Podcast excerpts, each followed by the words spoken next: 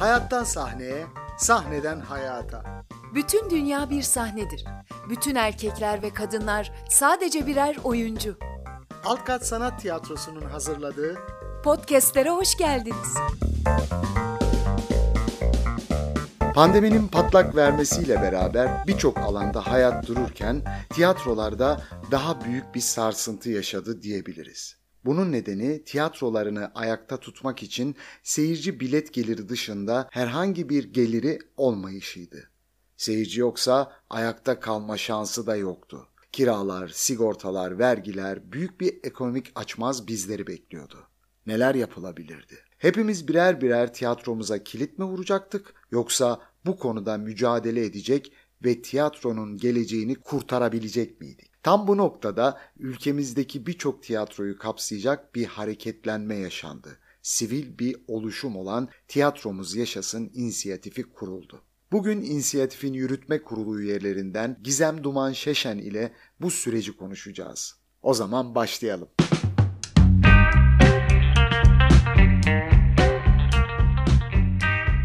Gizem, hoş geldin. Hoş bulduk. Bir İspanyol gibi. Bütün isimlerimle buradayım. Birazcık inisiyatifi konuşmak istiyoruz. İnisiyatif iki yıldır geldiği noktayı konuşmak istiyoruz. iki bin yirmi itibariyle kuruldu e, inisiyatif. Aslında pandemiyle beraber tiyatro çevresinin, tiyatrocuların örgütlenme ihtiyacına cevaben ve tiyatrocular tarafından kurulan bir örgütlenme oldu. Ben birazcık gelişmesinden bahsedeyim.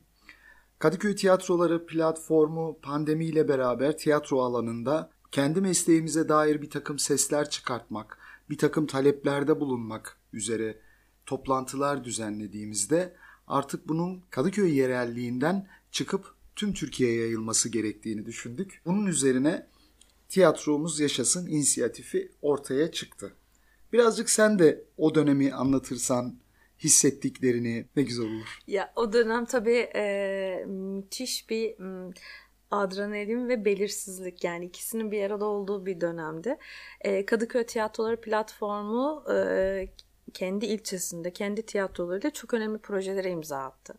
E, biz burada kendi kendimize aslında sıkıntılarımızı zaman zaman çözebilir, projelerimizi de rahat rahat yaptığımız zaman, e, dönemlerdi. Fakat tabii pandemi hiç bilmediğimiz küresel bir felaket. Hatta hatırlarsan biz başta oyunlar iptal edildiğinde, işte bir takım yasaklar ufak tefek başladığında anlayamamıştık.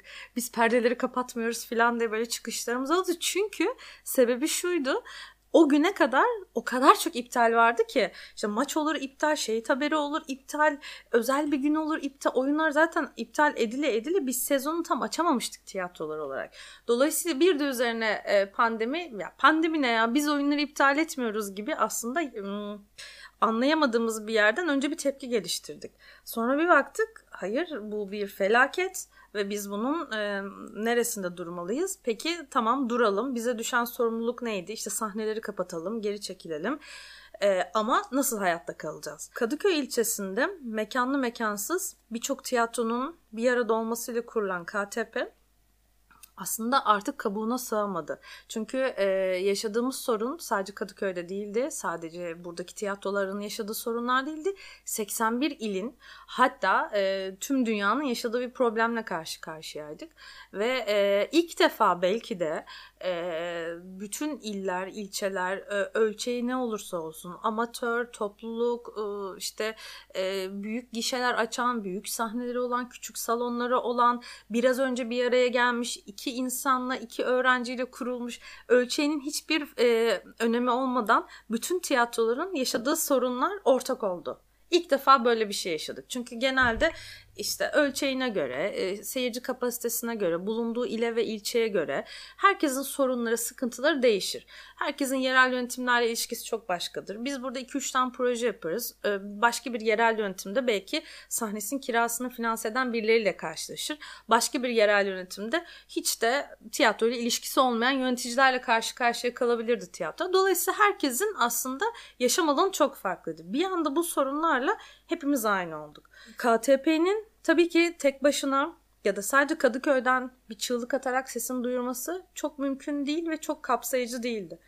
Bu nedenle o dönem hepimiz yani hem çok heyecanlı, birlikte olmanın verdiği müthiş bir güç ve heyecanla bir aradaydık ama bir taraftan da ne yapacağımızı bilmiyorduk.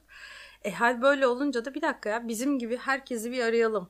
Aslında ilk başladığımız zaman sanki sadece İstanbul gibi başladık. Ee, çok kısa sürede birkaç gece denebilir hatta buna. Ülkenin dört bir yanına ulaştık.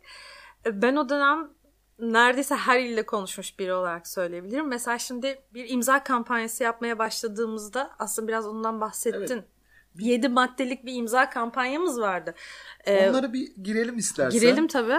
Bir bildiri yayınlandı ve altında evet. yedi maddelik bir istekler, talepler Bu, vardı. Şunu, şunu söylemek istiyorum. Bu yedi madde her seferinde onu söylüyorum. Yani bir can havliyle yazılmış yedi maddede. Hani Hı-hı. oturup da üzerine aylarca çalışıp böyle yıllarca düşünmedik.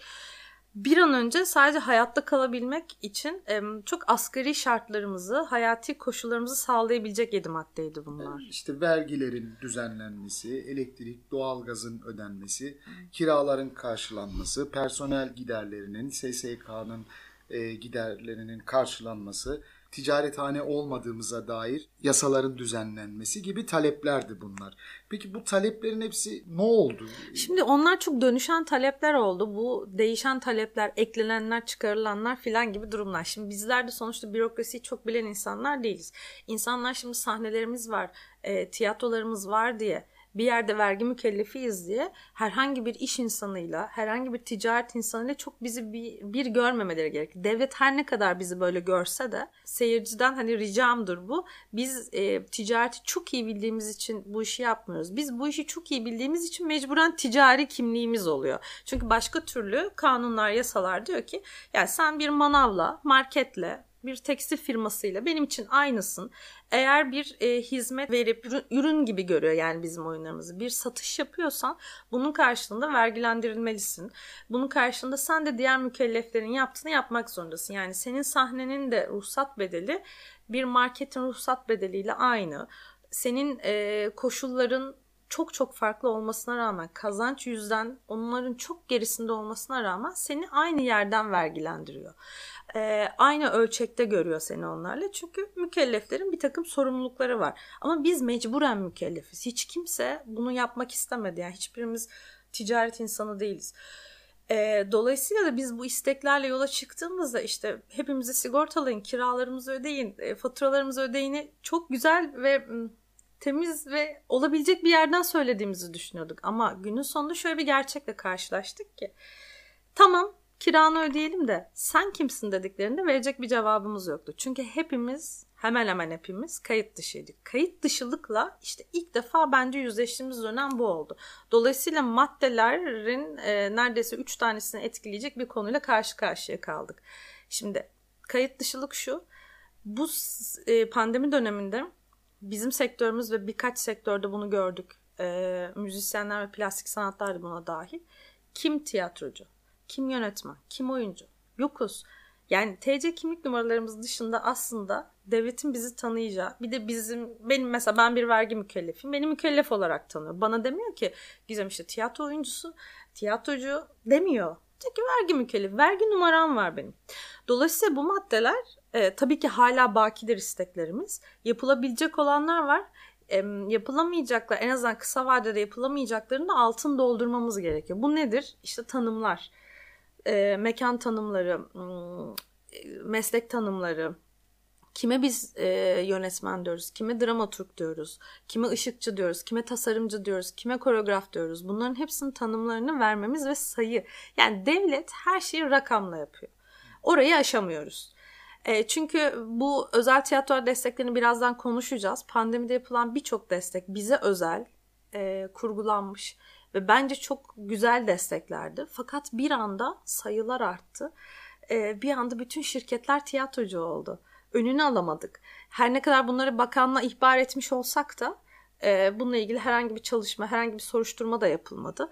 Başvuran herkesi evet dedi, gerekli evraklar tamam, mükellef evrakları tamamdı bu insanların. Sanata yeterlilikleri tamam değildi, seyirci bunları tanımıyordu, bunlar tiyatro değildi. Ama buraya bakılmaksızın herkesin başvurusu alındı. Ve o paralar onlara da gitti.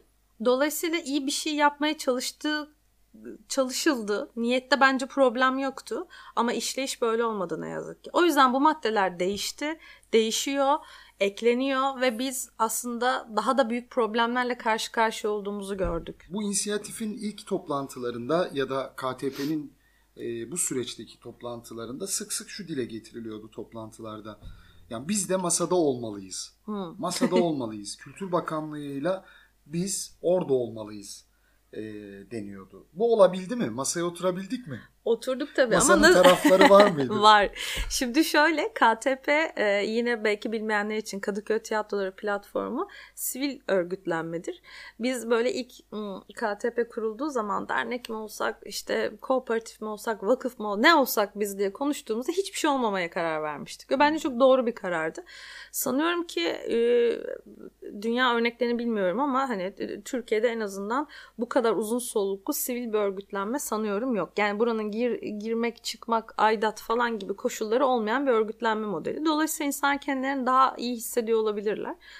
İnisiyatifin ilk toplantılarında e, aslında Tiyatromuz Yaşasın imza kampanyasından sonra yapılan ilk toplantıda hemen bir şey olunmak istendi. Yani hemen, çünkü bizim ülkemizdeki insanlar ne yazık ki şeyi seviyor. İşte ne bileyim, bir üyelik, bir aidiyet için işte bir, bir kimlik versek, işte Tiyatromuz Yaşasın üyesidir bu. Mesela o kart onun hoşuna gidecek. Çünkü biliyoruz kültür birazcık böyle. Bu ülkede eğer bir şeye üyeysem ya bir aidat ödemek istiyorsun.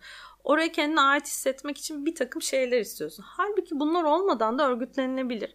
O yüzden inisiyatifin üyelik sistemi yok, girişi çıkışı yok. Ben inisiyatiften çıkıyorum, istediği kadar desin birisi. Nereye yani girmedin ki çıkasın gibi bir şey oluyor böyle. Ee, ve dolayısıyla da devlet, devlet demeyeyim de burada hükümet demek doğru olur. Hükümet ve bakanlık senin bir e, resmi oluşumun, tüzel bir kimliğin olmadığı için seni tanımıyor. Diyor ki sen kimsin diyor. Yani sen e, bu toplantıya katılmak için bir dernek misin, vakıf mısın, kooperatif misiniz? Hayır, biz sivil bir örgütlenmeyiz ve seksen bir ilde bütün arkadaşlarımızın, meslektaşlarımızın, tanımadığımız bir sürü tiyatronun haklarını temsil etmeye adayız. Onların hak mücadelesi için buradayız diyoruz. Hayır diyor, seni tanımıyorum diyeceksin. O yüzden de kapıdan kovuluruz, bacadan gireriz ama biz o masaya gideriz. Ha, masaya gittik. E, vura kıra, kapıyı bacayı devirerek gittik. E, çok sürtüşerek ve tartışarak gittik. Bugün bile hala toplantılarda, sanıyorum on beş toplantı falan olmuştur herhalde. Kültür Bakanlığı'yla düzenli toplantılar yapılıyor ve tabii ki masada bir sürü insan var. Hiçbir yere ait olmayan, hiçbir derneğin ya da işte ne bileyim bir oluşumun üyesi olmayanlar da var. Sadece işte tiyatrosu olanlar. E, tiyatroya biraz önce başlamış olanlar var. Organizatörler var ve bir takım tiyatro örgütleri var. E, hemen hemen hiçbiriyle anlaşam- anlaşamıyoruz. Bürokrasiyle zaten inisiyatifin hiçbir zaman çok birbirine onaylar bir ilişkisi olmadı. O yüzden evet oradayız. Orada e, bu meslektaşlarımızın hakları için mücadele etmeye devam ediyoruz. Bence kazanımlarımız oldu. Tabii ki yüzde yüz bir başarı yok. Tabii ki her toplantıdan böyle elimiz kolumuz dolu bir şeyleri çözüp çıkmıyoruz. Ama bir yola girildi. Bu yolu kıymetli buluyorum. Uzun, meşakkatli, sıkıntılı, çünkü en büyük sıkıntı aynı masada oturdun, aynı mesleği icra ettin. Belki senden yıllar önce başlamış, belki biraz önce başlamış, belki aynı dönem başladığın meslektaşlarınla bürokratlardan daha çok kavga ediyor olman insanı biraz canını sıkıyor. Açıkçası ben buna çok üzülüyorum ve çok öfkeleniyorum. Ee, bazen yeri geliyor oradaki X bir bürokratla neredeyse hemfikir oluyoruz da biz burada meslektaşımızla anlaşamıyoruz. Çünkü o masa, o kapı kapandıktan sonra toplantının gidişatı çok bireysel olmaya başlıyor. Benim tiyatrom, biz şöyle tiyatro yapıyoruz, falancalarınki böyle, filancalarınki böyle, işin içine bir giriyoruz. Ulan biz daha kayıt dışıyız, daha böyle sigortamızı, vergimizi toparlayamamışız ki bu arada bakanlık tarafı aslında genel olarak kararları masaya bırakıyor. Ama biz şimdi inisiyatif olarak özellikle orada öyle çirkin ördek yavrusu gibi kalınca e, bizim de sonuçta bir söz hakkımız, bir oy hakkımız var orada. Oralar biraz zor geçiyor ama yine de önemli yani bu toplantılar. Bir de çok tartışmalı bir konu var. E, tiyatrolara devlet desteği sık sık tartışılıyor. Neredeyse her yıl tartışılıyor. Bu sadece bu yıla, önceki yıla özgü bir tartışma değil. on yıl önce de tartışılıyordu. yirmi beş yıl önce de tartışılıyor. Sürekli tartışılan, her yıl birileri gerçekten alabiliyor, birileri gerçekten alamıyor. Mesela kendi tiyatromuz için söyleyebilirim. Zaman zaman aldık, zaman zaman alamadık. Zaman zaman başvurduk, başvurup alamadık. Ee, sürekli bir eleştiri var bu konuda. Bir de çoğalan e, dediğin e, şirketler var. Şirketler. Tiyatro olmayıp ama evet. ne bileyim vergi dairesine nace kodu, ha, nace kodu ekletip e, ben tiyatroyum deyip oyun çıkarmayan gruplar var. Gruplar demeyelim aslında. Yanlış kişiler, olur. Kişiler var. Evet. Bunları biz biliyoruz. Evet. Bunu bakanlık yeterince bilmiyor. Evet. Ama biz biliyoruz kimlerin gerçekten e, ödenek aldığında oyun oynadığını takip edebiliyoruz. Bu şirketlerle nasıl baş edeceğiz? Şimdi bununla ilgili şöyle söyleyeyim. Şimdi bu ödenekler zamanında bence çok kıymetli. Şimdi seksenden beri verilen ödeneklerden bahsediyoruz. Yani ülkede hükümetler değişmiş. Bakanlar sürekli değişiyor zaten. Eskiden müsteşarlar vardı, bir şeyler. Her şey her şey değişiyor. Bu sistem değişmiyor. Aklımın almadığı bir şey bu. İşte rakam her yıl arttırılıyor. Gerçekten Kültür Bakanı bu pandemi sürecinde inanılmaz arttırdı o para. Sürekli ikiye üçe dörde falan katlanarak gidiyor da bu sırada işte bahsettiğimiz şirketler mevzusu. Yine birazcık buraları böyle bilmeyenlerin dinlediğini düşünerek anlatmak isterim. Şimdi bizler tiyatro sahibi olmak zorunda olarak vergi mükellefi olduk ya, şirketini kuruyorsun. Ticaret odasından da bir faaliyet belgesi alman gerekiyor. Yani ticaret odasından ben ticaret yapıyorum demen gerekiyor ve her mesleğin bir kodu var. doksan sıfır bir on dört bizdeki kullanılan en yaygın kod. Birkaç tane kod kullanılabiliyor tiyatro için ama en yaygını doksan sıfır bir on dört. Ve bir ticaret odasına kayıtlı bir vergi mükellefi istediği kadar nace kodu, yani meslek kodu vergi levhasının altına ekletebilir. Yani ben aynı zamanda turizm, tarım, işte ne bileyim işletme, tekstil, işte gıda, işte spor, sanat hepsini bir arada yapabilirim. Çünkü kapitalizmin aynen şeyi öyle. Evet. Sen ticaret yap da evet. nasıl yaparsan evet. yap. Ticaret yapan bir insana diyor ki sen istersen kırk kolda da ticaret yap. Bana ne, ben diyor senin İşte vergi ödemene bakarım, senin para kazanmana bakarım diyor. Ve bu kodların her birine ekletmek şimdi ne kadar oldu? Yani üç yüz lira falan gibi bir para. Yani ticaret, bak ben burada formülü veriyorum. Pandemide bir gazeteyle bunu konuşmuştuk. Ben böyle uzun uzun anlatmıştım. Hatta bakanla da biraz tartıştığımız bir röportajda o. Birisi dedi ki bana, siz dedi bayağı yöntemi anlattınız. Yani hakikaten şu an yöntemi de anlatmış oluyorum. Valla artık onlar da başvursun. Şu an şirketi olan herkes ekletip başvurabilir. Ve bunu ekletiyorlar. Ve diyor ki şimdi Kültür Bakanlığı'nın şey, güzel sanatlarda, Kültür Bakanlığı'na bağlı olan Güzel Sanatlar Genel Müdürlüğü'nde bir veri tabanı diye bir şey var arkadaşlar. Bu veri tabanında senden vergi levhanı, ticaret odası kaydını, sigortalı birini çalıştırıp çalıştırmadığına dair S G K e, e, kaydını ister. Şimdi bu üçüne sahipseniz eğer o veri tabanına kayıt oluyorsunuz. O zaman demiyor ki ay bana Altkat Sanat mı başvurdu işte. Papatya tiyatrosu mu başvurdu? İşte tepside kurabiyeler ekibi mi başvurdu? Ona bakmıyor. O diyor ki bu üç evrak tamamsa sen diyor veri tabanına girdin. Şimdi arkadaşlar veri tabanına girmek bu kadar kolay. Dolayısıyla işte bizim tespit ettiğimiz çok fazla şirket vardı. Reklamcılar zaten çok var. Bir tane hala dehşete düşerim onda. Bir asfalt ihalesi kazanmış bir firma vardı ve çocuk tiyatrosuyla başvurmuştu. İşte bir tane eşi milletvekili olan bir adam vardı falan gibi. Bak bunların hepsinin notları yazıldı yani yanında. Ve bu insanlar bir kere veri tabanına girebiliyor. Girdikten sonra bir anda o veri tabanı diyor ki beş yüz tane tiyatro var, altı yüz tane tiyatro var, yedi yüz tane tiyatro var. Çünkü veri tabanı bu evrağa bakar. Halbuki bunların hiçbir tiyatro, yani çoğu tiyatro değil. Misal ben bu sene başvurmayan ta, sadece çevremde altı yedi tane tiyatro biliyorum ama yine başvuru dört yüz altmış yedi. O yüzden diyorum ki bu başvuranlar ve veri tabanına girenler tiyatro olduğunu iddia eden şirketlerdir. Şimdi bu şirketler giriyor. Sonra da bir komisyonla karşı karşıyayız. Komisyonda bunları önüne alıp normalde başvurdukları oyunların okunması gerekiyor. Ama şimdi beş yüz tane oyunu ne ara okuyacaklar? Ya burada komisyona iki üç aylık bir süre vereceksin ve bu adamlara ya da kadınlara diyeceksin ki işte alın size şöyle bir harcıra. üç ayınızı bu oyunları okuyarak geçirin ki böyle bir sistem yok. Bu arada bu komisyona giden insanların hiçbiri para almıyor ya da herhangi bir harcırah, yol parası, herhangi bir şey alınmıyor. Bu da böyle zaman zaman gündem olan bir şey. Bu komisyonda da genelde oyunlar okunmadan herkese ver geç git ya da şunları ele. Şimdi her sene bunların tartışmalı olması, geçtiğimiz yıllarda sadece tiyatrolar başvururdu. İşte Altkat Sanat altmış aldı ama Kuzguncuk Sanat niye elli sekiz aldı diye ben seninle iki bin lira için kavga ederdim. Eskiden böyle hangi tiyatro ne kadar aldı yanlarında yazardı. Şimdi o kaldırıldı. Niye kaldı? Bu tiyatrocular yüzünden kaldı. Onunki niye iki lira, onunki niye beş lira eksik fazla diye. Şimdiki tartışmalar, bir sürü şirket var ortada. Eskiden böyle bir şey yoktu. Oraya uyanmamışlardı daha. Dolayısıyla şimdi artık bug'ını buldular. Buradan giriyorlar. Ve bence bu, bu desteklerin derhal kalkması gerekiyor. Çünkü hem e, rakamlar çok düştü. Yani bundan on sene önce X bir tiyatro bugün aldığı paranın dört katını alıyordu. Yani o yüzden bakanın her dakika, her sene bu rakamı arttırmasının bize bir faydası yok şu an. E, ha, bir de paravan şirketlerimiz var. Bunlar da şöyle oluyor işte. Altkat Sanat bir başvurusu var. Evet.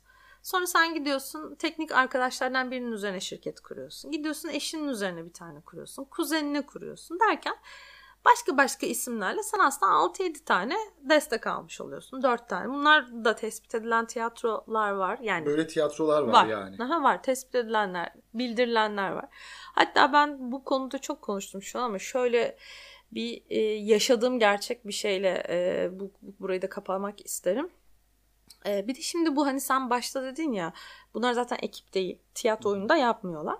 Ne yapıyorlar peki? Çünkü dosyayı kapatmak için bir oyun vermek gerekiyor. Bir turneye gitmeleri lazım, bir sahneye çıkmaları lazım. Şöyle oluyor, arıyor seni X birisi, işte atıyorum Mustafa arıyor. Diyor ki ya Nevzat abi senin oyunlardan biri ya da senin ekipteki çocuklarla bir oyun yapsak ya da senin oyunun adını değiştirip şurada oynatalım.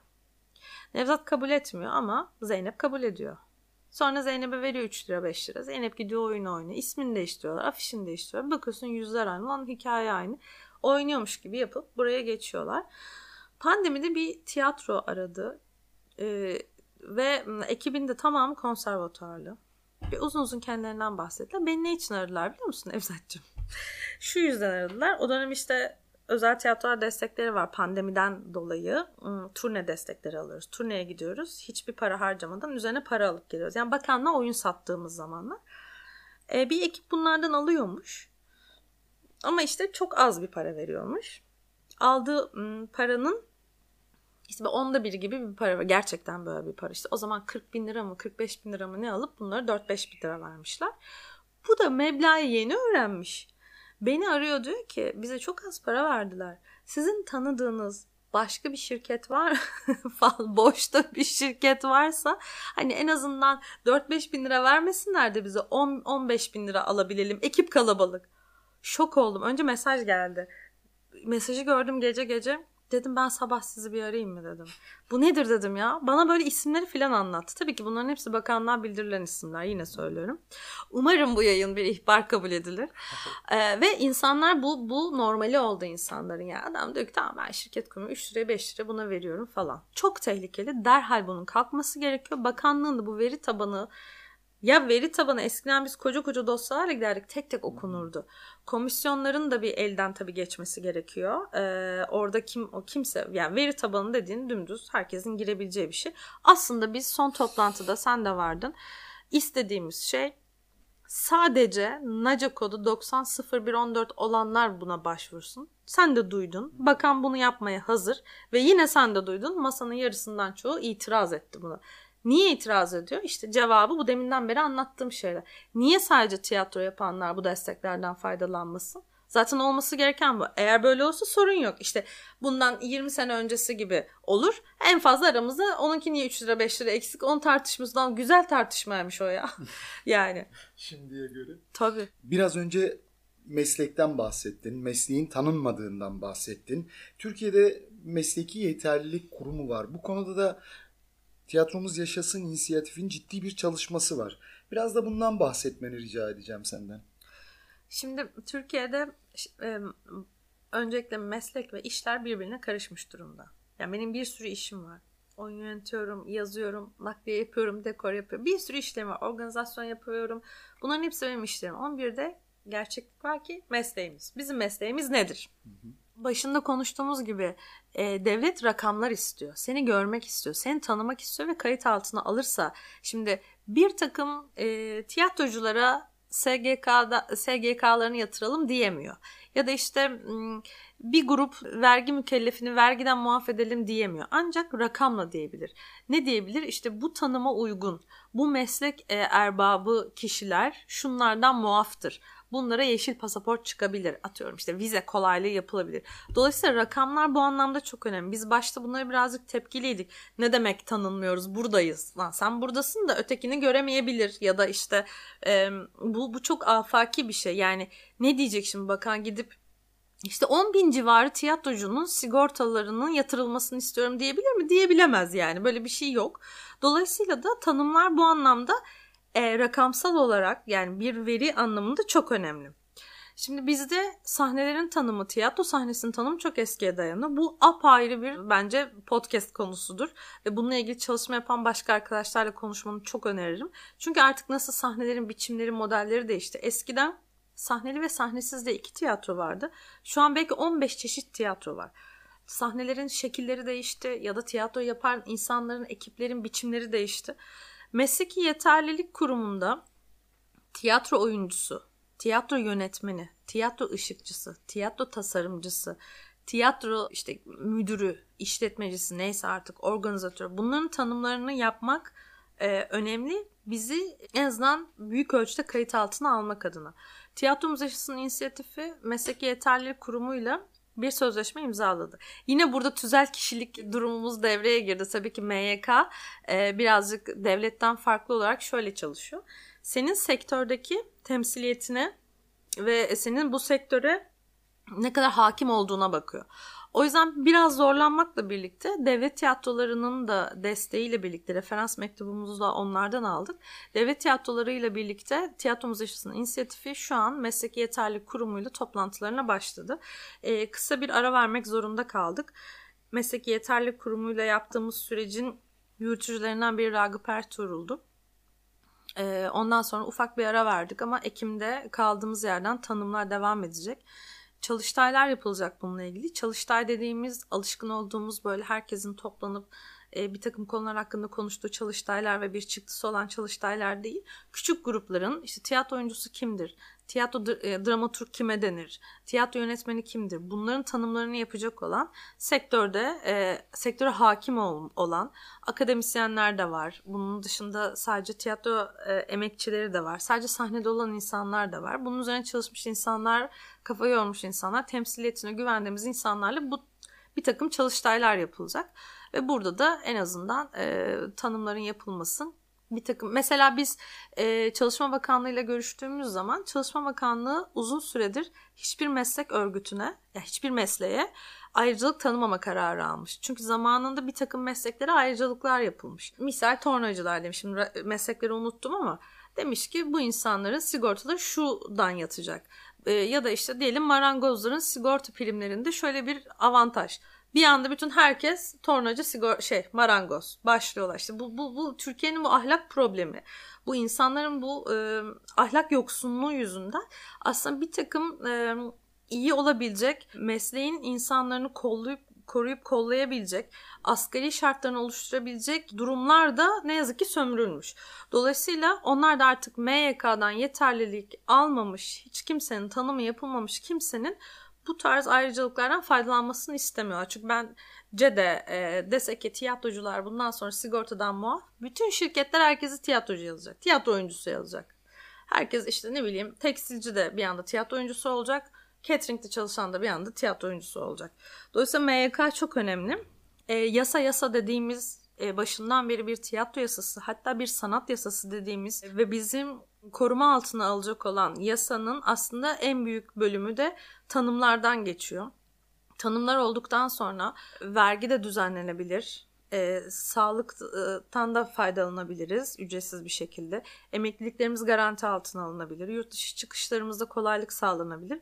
O yüzden bu önemli. Rakamlara ulaşabilmek adına. Bu Mesleki Yeterlilik Kurumu Avrupa Birliği'nin kurduğu bir e, kurum.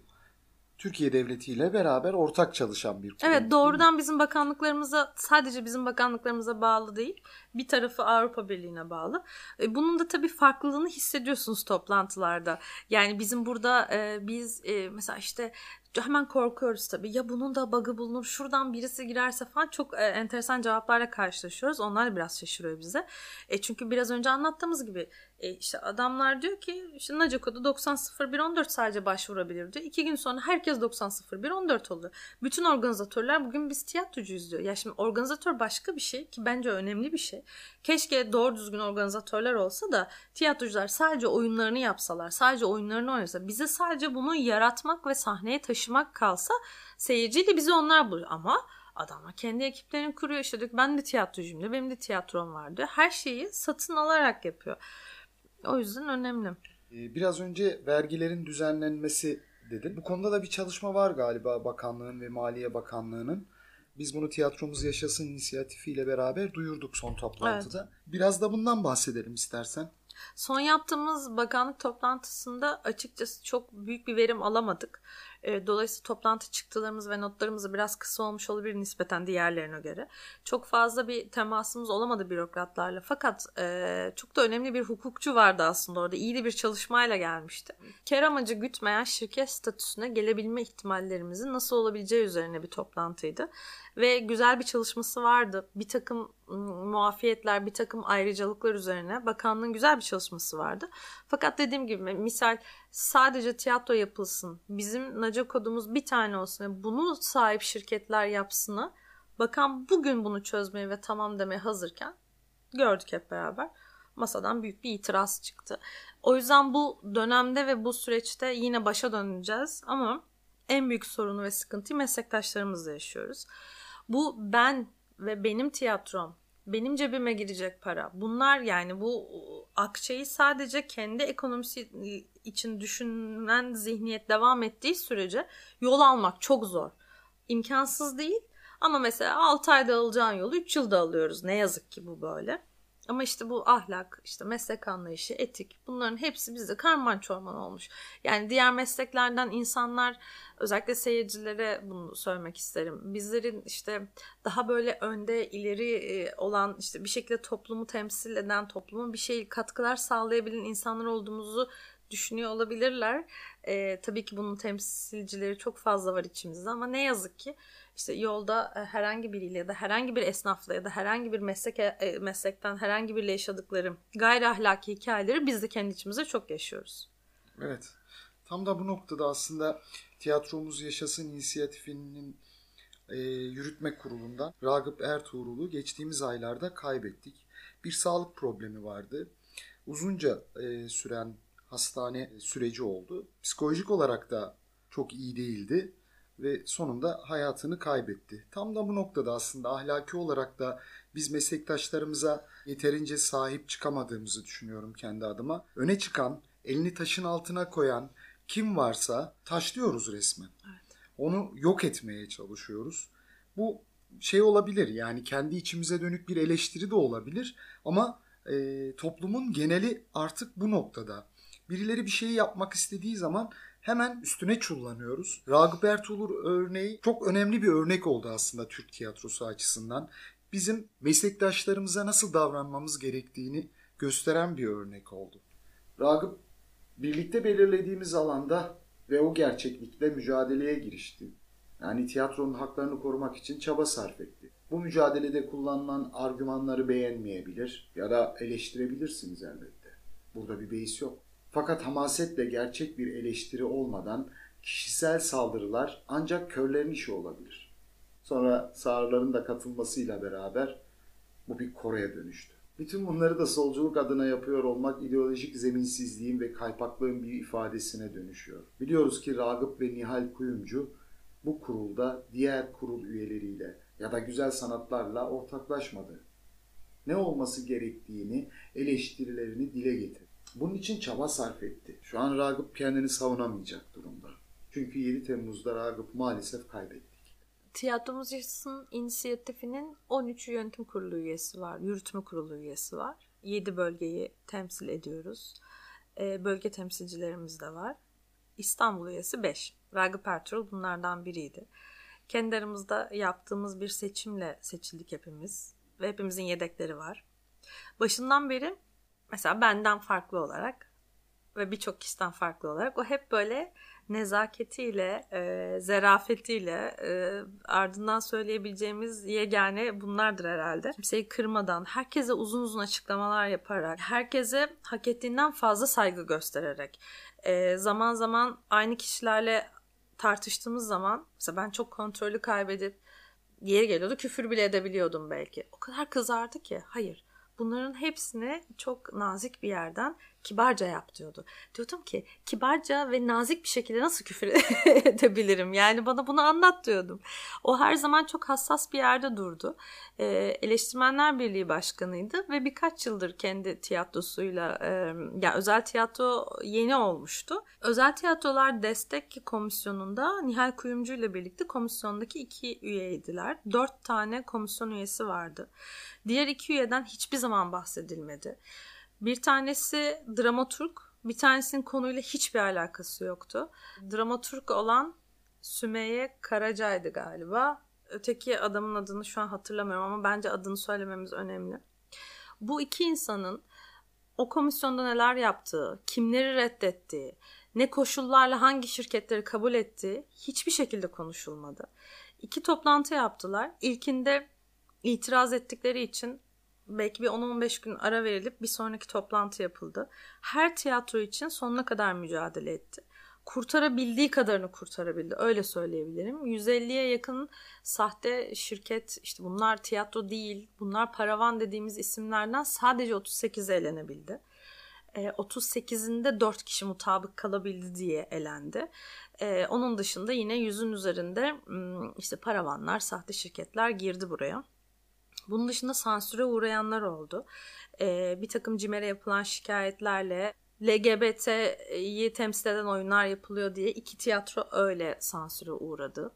Bir tiyatronun e, zaten mahkemesi devam ediyordu. Davalık olduğu için o zaten desteklerden başından beri alamayacağını kendileri de biliyordu. Bu da ayrı bir konudur. Yani Kültür Bakanlığı'na dava açtığın zaman bundan muaf mı tutulmalısın? Bunun kanundaki karşılığını bilmiyorum. Ee, ama tabii ki ayrı konuşulması gereken konular. Bir diğer tiyatroda kendi yaptıkları görüşmeler, kendi yaptıkları kişisel paylaşımlar üzerinden sansüre uğradı. Bunların hepsi için çok ciddi mücadele verdiler orada. Buna rağmen o e, sansüre uğrayan tiyatrolardan destek görmek yerine en büyük linçi onlardan yediler. E, günün sonunda bakıyorsunuz bütün tiyatrolar için eşit bir yerden durup onca söylenen şeye rağmen, onca yapılan haksız eleştiriye rağmen onları savunmaya çalışan iki insandılar onlar komisyonda. Ragıp Hoca bununla ilgili çok güzel bir röportaj da verdi. Rağmen en yakınlarından linci yedi. Akit'e haber yapıldı. İki kere haberi yapıldı. Bir kişi de kalkıp onu savunmadı. Yani e, hem uta, hem sağdan hem soldan her yerden bir şekilde vurguna uğratıldı. Ve e, in, inanamadık yani o dönem yedikleri linç, o kadar uğraşıyor, hiçbir menfaat yok. Toplantılardan para almıyor, kendi tiyatrosuyla başvurmuyor, başvuran bir tiyatroyla ilişkisi yok. Gerek sosyal medyada, gerek özel WhatsApp gruplarında o kadar ahlaksızca saldırıya uğradı ki. Onun bedeni, ruhu ve kalbi bunları çok kaldırabilecek biri değilmiş. Yani bugün onu görüyoruz. Önce stresten zona oldu. Zona neden olur? Stresten olur. Ve sonrasında zona tedavisinde vücudundaki enfeksiyon bir türlü giderilemedi. Ve yirmi üç Mayıs'tan sonra da zaten bir daha hastaneden çıkamadı.